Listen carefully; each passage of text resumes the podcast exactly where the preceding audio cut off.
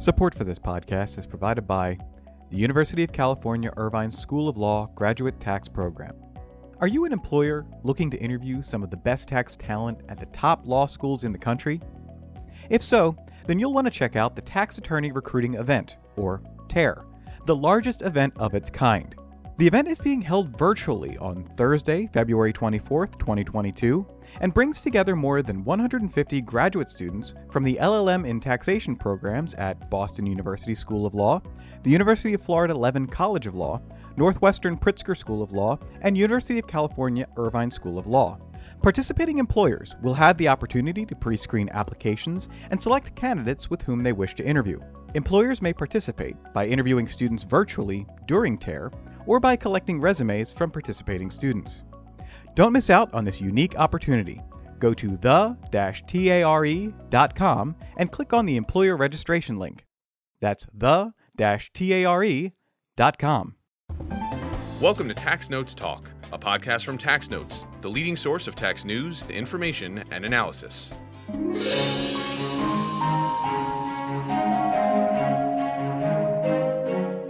Happy New Year from Tax Notes.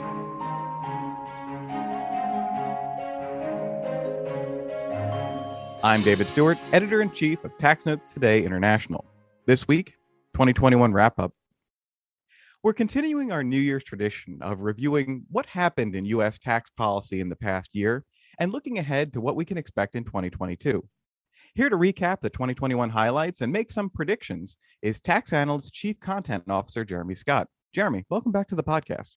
Yeah, thanks for having me. Always happy to be here. So, last year on the podcast, you predicted that we would primarily see a focus on COVID 19 related stimulus. So, what's your take on how that played out? And what did we see in terms of tax legislation in 2021? Well, shockingly, my prediction turned out to be mostly true, even though at the time I think I anticipated that the Senate would not be controlled by the Democrats. And even though they did win both Georgia runoffs to get a 50 50 Senate, which is controlled by the party that controls the vice presidency, we did not see a lot of tax movement, or at least passed tax bills that did not involve COVID relief in some way. And so what we saw was one massive stimulus package passed within the president's first 100 days, a bipartisan infrastructure bill that was mostly the product of moderate Senate Democrats and moderate Senate Republicans working together, and then a very large legislative effort, the Build Back Better bill, that failed to move through the Senate in the final days of the year because of the opposition of one or two Senate Democrats. So it was an active year in terms of discussing tax policy. There were moments during the year that it looked like this would be the biggest year for tax since perhaps the Obama administration or even before. Some of the Build Back Better proposals may have looked 1986 like in scale, at least in terms of the costs and expense that were being associated with them. But ultimately, we did get a year where tax again was sort of trumped by the necessary COVID measures that the White House wanted and a lot of talk and not as much legislative action. All right, so let's sort of walk through the year. Uh, so you mentioned at the beginning we have the American Rescue Plan Act. It was a big sort of stimulus bill. What did that do, and did it have its intended effect of helping the economy? Yeah, so basically what it did is it was yet another injection of stimulus into the economy. This one, because it was written entirely by the Democrats, it did not receive any Republican support, was much more targeted in the sense that they had a lot more cutoffs to some of the aid.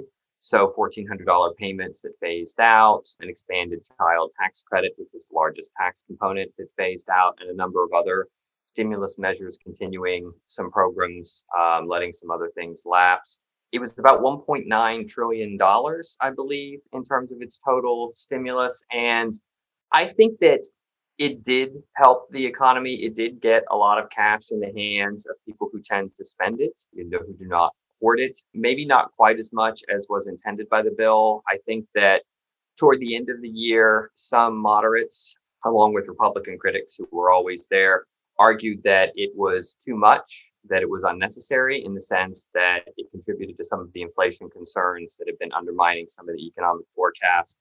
There's a lot of talk that American savings accounts are up, meaning essentially more people hoarded the money from COVID legislation, then spent it. The idea was to give it to people who would directly inject it into the economy. And while many people did that, a lot of people did not. There are some, these are more Republican critics, maybe than moderate or centrist critics, who believe that the stimulus packages, along with expanded unemployment, have contributed to sort of the great resignation or the lower labor force participation rate that has been affecting the economy, particularly keeping some small businesses or service oriented businesses open or fully staffed. So I think that some people would say its record was mixed, but I do think overall, if they wanted to tailor a package that hit middle income earners and lower, and I think that that's what they did. And I think it's hard to argue that $1,400 indirect payments and the expanded child tax credit weren't needed by at least some, if not most, of the people that received it. So it didn't have a major tax component. The child tax credit is sort of the biggest part of it for the tax world, but I think it had a stimulative effect along the lines of what they intended. Now, whether it did goose inflation, whether it is sort of undermining people's purchasing power by putting a little too much in the economy. I think that's up for debate. I think that that's it's valid to I think insert that into the analysis of what Build Back Better should be when when you look at kind of the effects of what ARP did. But I do think that they hit the targets they wanted to, and I don't think they would undo it if they had it over again. The Democrats, I mean, I, and I think most economists would say more stimulus was needed after 2021. And I think what the Democrats targeted it to do, I think it accomplished what they were trying to do. And the, the critics have their points, but I, I think it has been a probably positive effect overall. All right. So turning to what was the large discussion of the latter half of the year is this pair of bills that worked their way through Congress. We have the, the bipartisan infrastructure bill and the Build Back Better Act. They started out quite ambitious, but then faced headwinds. So, could you remind listeners of how these bills started out and what became of them? The infrastructure bill and Build Back Better were originally intended to be part of the same legislative package or a close in time legislative package. The idea being that infrastructure was the sweetener that would convince moderates to vote for some form of Build Back Better. Very early on, it became apparent they weren't going to get any Republican votes for large elements of Build Back Better, and that if they wanted to have anything bipartisan, it was going to have to be infrastructure focused. And then for political reasons, some of which built around how to structure a reconciliation bill, some of it built around the wishes of a few Senate Democrats. They split them. And so they became sort of two different tracks. There was a working group working on a bipartisan infrastructure bill. Prominent Republicans were associated with it, namely Senator Rob Portman from Ohio, Senator Mitt Romney from Utah, along with some others. And they wrote a very small, or smaller, I should say, package targeted toward infrastructure spending. It would not have any of the climate things. It would not have any of the wealth redistribution elements. It would not have any of the tax relief for middle class that many Democrats wanted to see in a bigger package, but it would get through something that has been talked about since the second Obama administration, which was a large injection of funds to renew the nation's infrastructure, to modernize it, and to move it in sort of the directions that are more efficient in the future. And so they they wrote that bill. And at the same time, the more mainstream Democratic leaders were working on Build Back Better, which was a much, much, much, much bigger plan. At the very beginning, you could hear some talk of a five trillion over ten dollar a year price tag. They eventually pared that down for much of the middle part of the year, talking about a three trillion over 10 year price tag until ultimately even that kind of fell apart. And the reason is the moderates were successful in getting this infrastructure bill, which essentially, as I said, mostly direct spending, one major controversial tax provision involving cryptocurrency that even this tiny 28 billion over 10 years pay for caused a lot of opposition within some elements of the Democrats as well as Republicans, but mainly a spending bill. That moved ended up moving on a separate track. There was a lot of political maneuvering to where it so the the infrastructure bill passed the Senate, passed the Senate easily, uh, somewhat shockingly but was held up in the House because progressive Democrats and some others would not vote for it until they had some assurances that the Senate would pass Build Back Better. The Senate could not get a version of Build Back Better through it before Election Day, before the 2021 elections, which were basically limited to Virginia and New Jersey.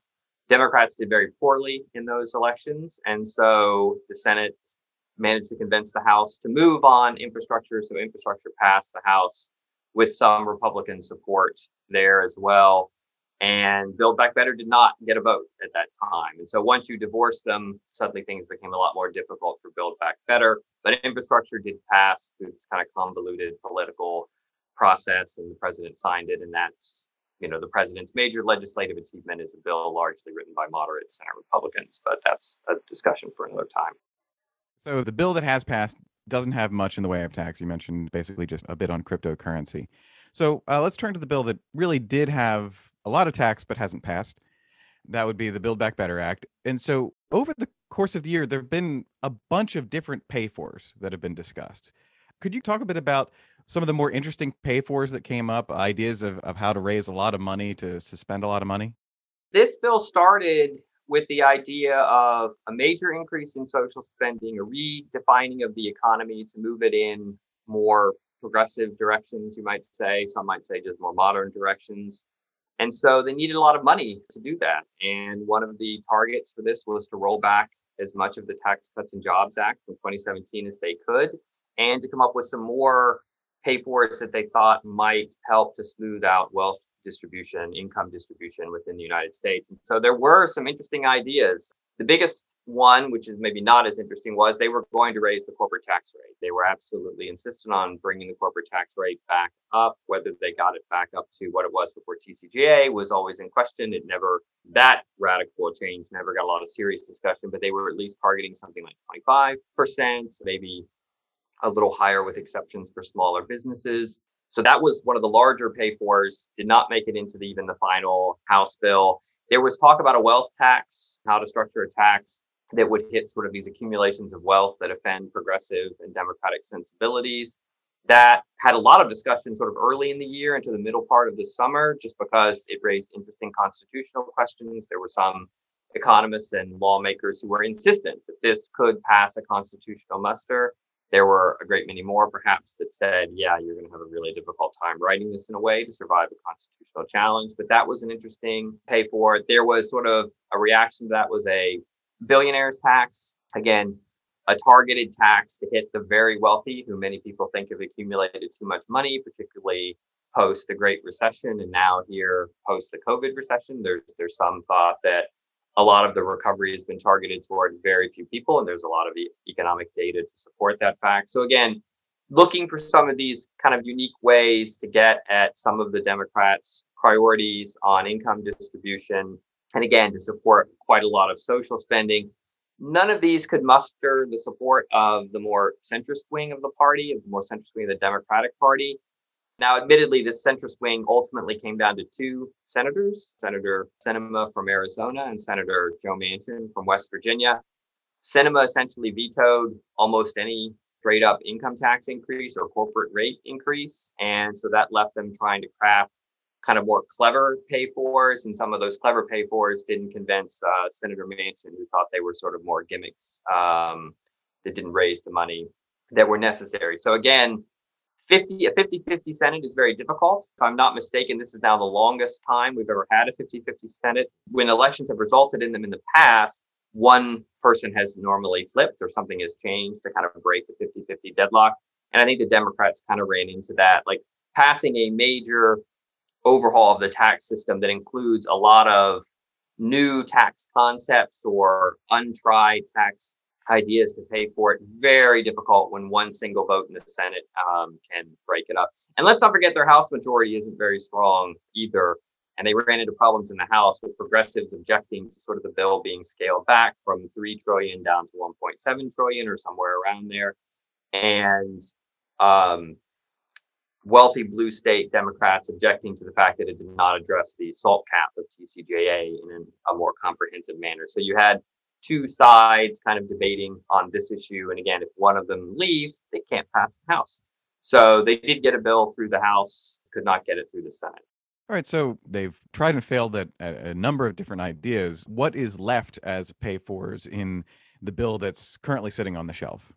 So we don't know what the Senate bill is going to look like because the Senate couldn't get very far before Senator Joe Manchin essentially announced he's not in favor of anything resembling the current version. So we'll leaving aside that we don't know what the Senate pay fors might have looked like, that we don't know what the Senate would have taken from the House Act, we do have a bill that passed the House. There was a bill that very narrowly passed the House of Representatives and got sent to the Senate. And it does have some pay fors. They are mostly focused on this 15% minimum tax concept. They imposed a 15% minimum tax on large corporations. They imposed a 15% global minimum tax, in addition to changing some of the GILTI and other rules that were from TCJA to capture more of the tax base. Those are two of the biggest pay fors. There's a surcharge on corporate stock buybacks. There's a change to the uh, Medicare net investment income tax to make it apply to more people. There's a 5% surtax on incomes above 10 million and an 8% surtax on incomes above 25 million. Again, this is a form of the billionaire tax, so they're not quite articulated as such. And then the House bill did have increased IRS funding that was supposed to raise about $100 billion. And that increased IRS funding actually was very controversial with some moderate Democrats, but but it is in there. Those are the pay fors that made it through the House bill. Um, it's not clear how many of those have 50 senators support, the support of 50 senators. For example, it does not seem as though the 15% minimum tax, it, it may not have the support of Senator Sinema.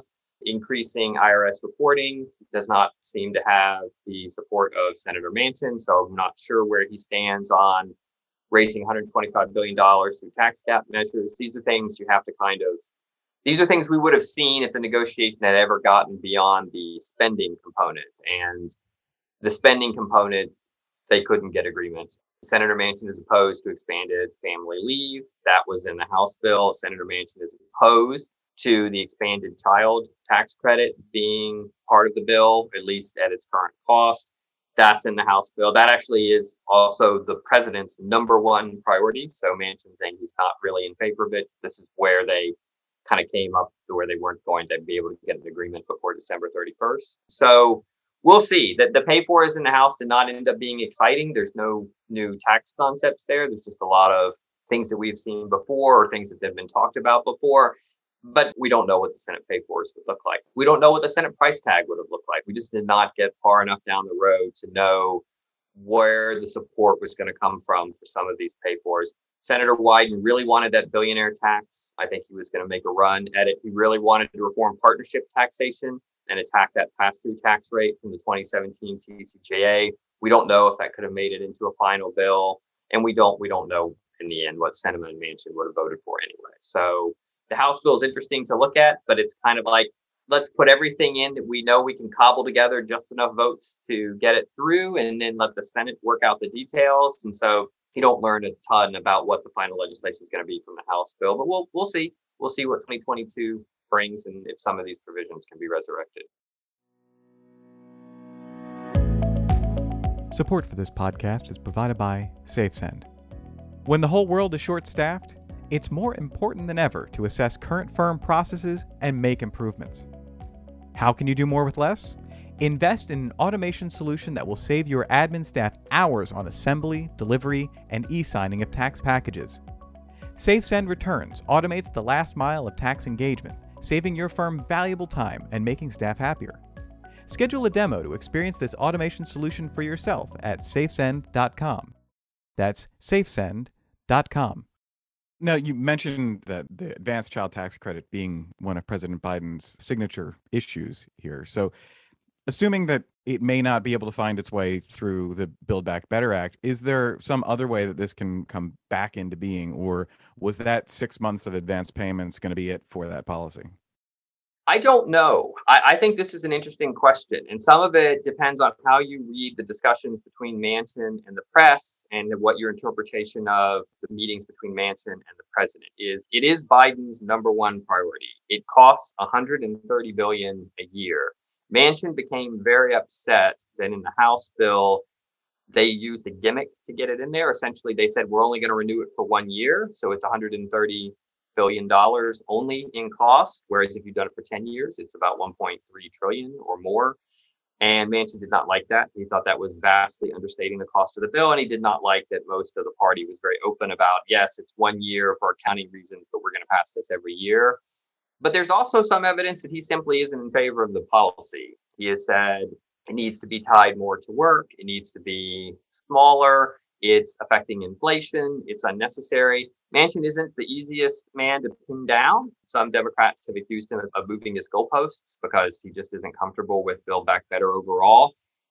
I don't know. If you don't have Senator Manchin's vote, it's highly unlikely you can get the tax credit through in an election year. And I'm not sure if Manchin can be brought around if his opposition is to the policy in general. I, I, don't know that they can get that 50th vote. But on the other hand, if they drop a ton of other things that bother Manchin, such as some of the climate provisions or other elements that bother Senator Sinema, can a smaller bill structured mainly around the child tax credit move?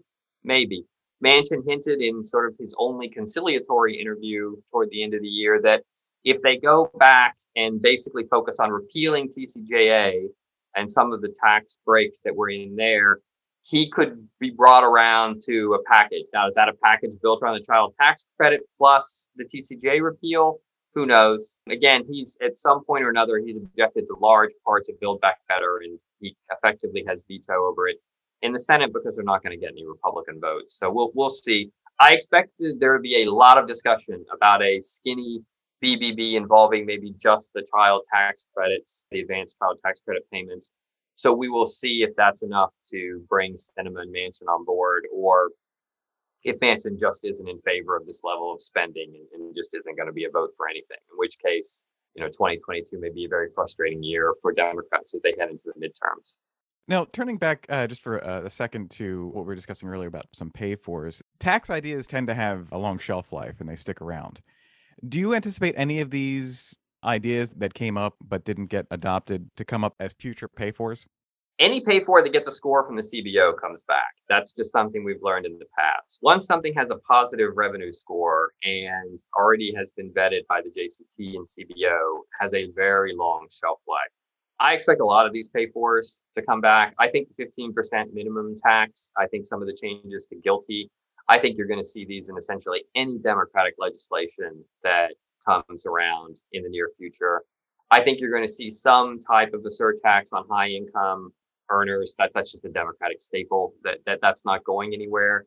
I think even if Republicans were to retake control of government in 2024, some of these international tax, some of these minimum taxes on large international corporations, multinational corporations, those are going to have some legs. That's what they intended GILTI and other elements of TCJ to be in the first place. And these companies are not that popular, even with the GOP, primarily because they spend heavily on supporting Democrats, or at least some of their founders do. So they become unpopular in conservative circles.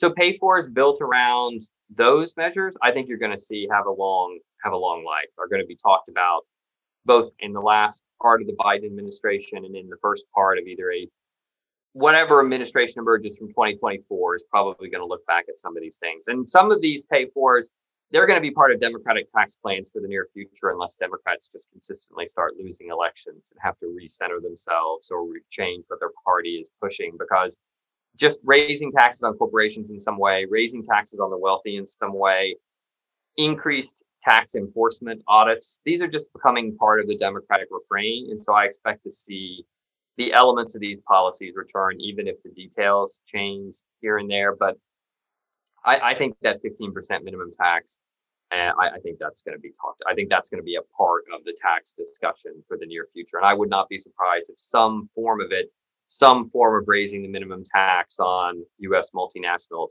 isn't part of either party's pay fors in some way as they try to accomplish some of their legislative goals. All right. So, assuming that some agreement gets reached on Build Back Better or it gets abandoned entirely, where does the administration go from there? What are the prospects for any sort of additional legislation as we're heading into a midterm election? Yeah, I think the prospects are grim. I think the prospects of seeing major legislation other than a revamp Build Back Better next year that has a tax component are pretty small. I think as you get closer to the midterms, they become even more difficult. I think as in if unless the inflation concerns go away, which are not, which is not terribly likely, I think you're going to see a lot of resistance among centrists and moderate Democrats, moderate Republicans to any kind of major spending. I, I don't think there's much chance of a large COVID stimulus bill making it through again, even if Omicron shuts down the economy to some degree. I just think that the support for that is eroded. People kind of reached, some people have reached their spending cap. I think next year could be a year of executive action. I, I think you may hear a lot of discussion on what parts of the 15% minimum tax, what parts of the OECD G20 tax agreements can Biden implement without legislation. My personal opinion is basically none, but we'll see. There are some people that have different viewpoints. You may hear some talk about student loan relief that's unpaid for. Again, some believe Biden can do it through executive action, doesn't need a tax component, doesn't need to pay for.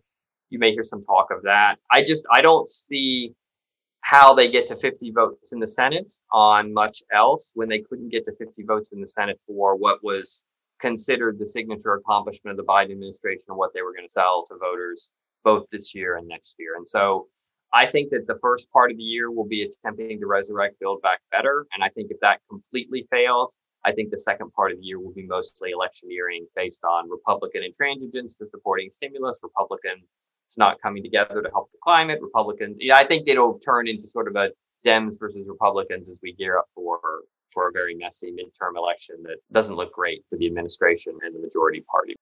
My last question has more of a, I guess, a, a longer term implication. There has been a push in Congress to regulate cryptocurrency, and that was part of the infrastructure bill. Um, is this a trend that we should be watching as 2022 progresses and beyond? I think governments everywhere are becoming more skeptical of cryptocurrency. I anticipate there being changes to how cryptocurrency is taxed and regulated. I wonder if those changes won't originate in Europe or other jurisdictions first, and then the United States play catch up. Cryptocurrency has become, investments in cryptocurrency have become a bigger deal in the United States than they were a while ago. There is now a lobby for cryptocurrency ideas. And as we saw with the controversy over this one provision in the COVID stimulus legislation, people are hesitant to vote for it, mainly because they don't, there's an idea that crypto is an American innovation. And so we don't want to scare that off seas. There's an idea that crypto is a necessary part of a balanced portfolio, which is very odd. I'll limit my editorializing on that. And so that that creates a constituency for it. But I think tax administrators around the world are becoming very, very wary of crypto. I think financial regulators are becoming very, very wary of a crypto bubble. I think there, there's just a lot of skepticism that's creeping into some of the more informed elements of government about this. And so over time, that is likely to affect lawmakers' views, or at least to create a little bit more support for moving this. So I, I, I do think crypto is in for a tough couple of years here as Western European and US tax administrators start to look at it more closely. Could you get a bill through the Senate today that dramatically changed the taxation of cryptocurrency? No, probably not, given that everything is kind of a loaded issue. And but I do see changes coming, and I, I, as I said, I would predict that they will originate in Europe. Europe's a little more willing to raise taxes to change the tax treatment of some things than we are. But as that happens, I expect American regulators and American lawmakers to become more skeptical and more open to the idea of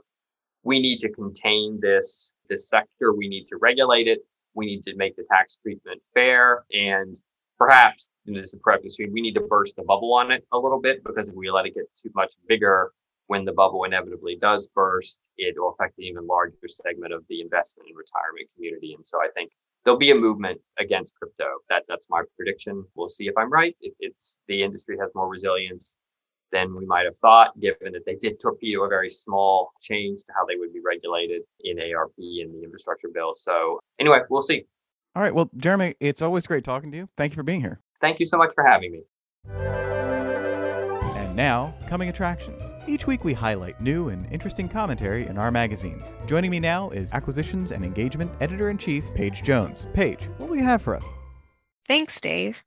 This week, we're highlighting the tax people of the year as decided by our magazines.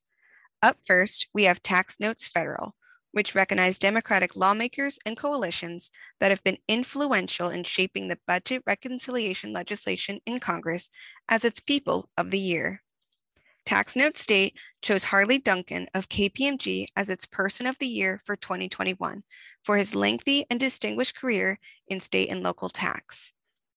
And Tax Notes International's Person of the Year is Martin Kreienbaum, the outgoing head of the OECD's inclusive framework for his role in the new global tax deal.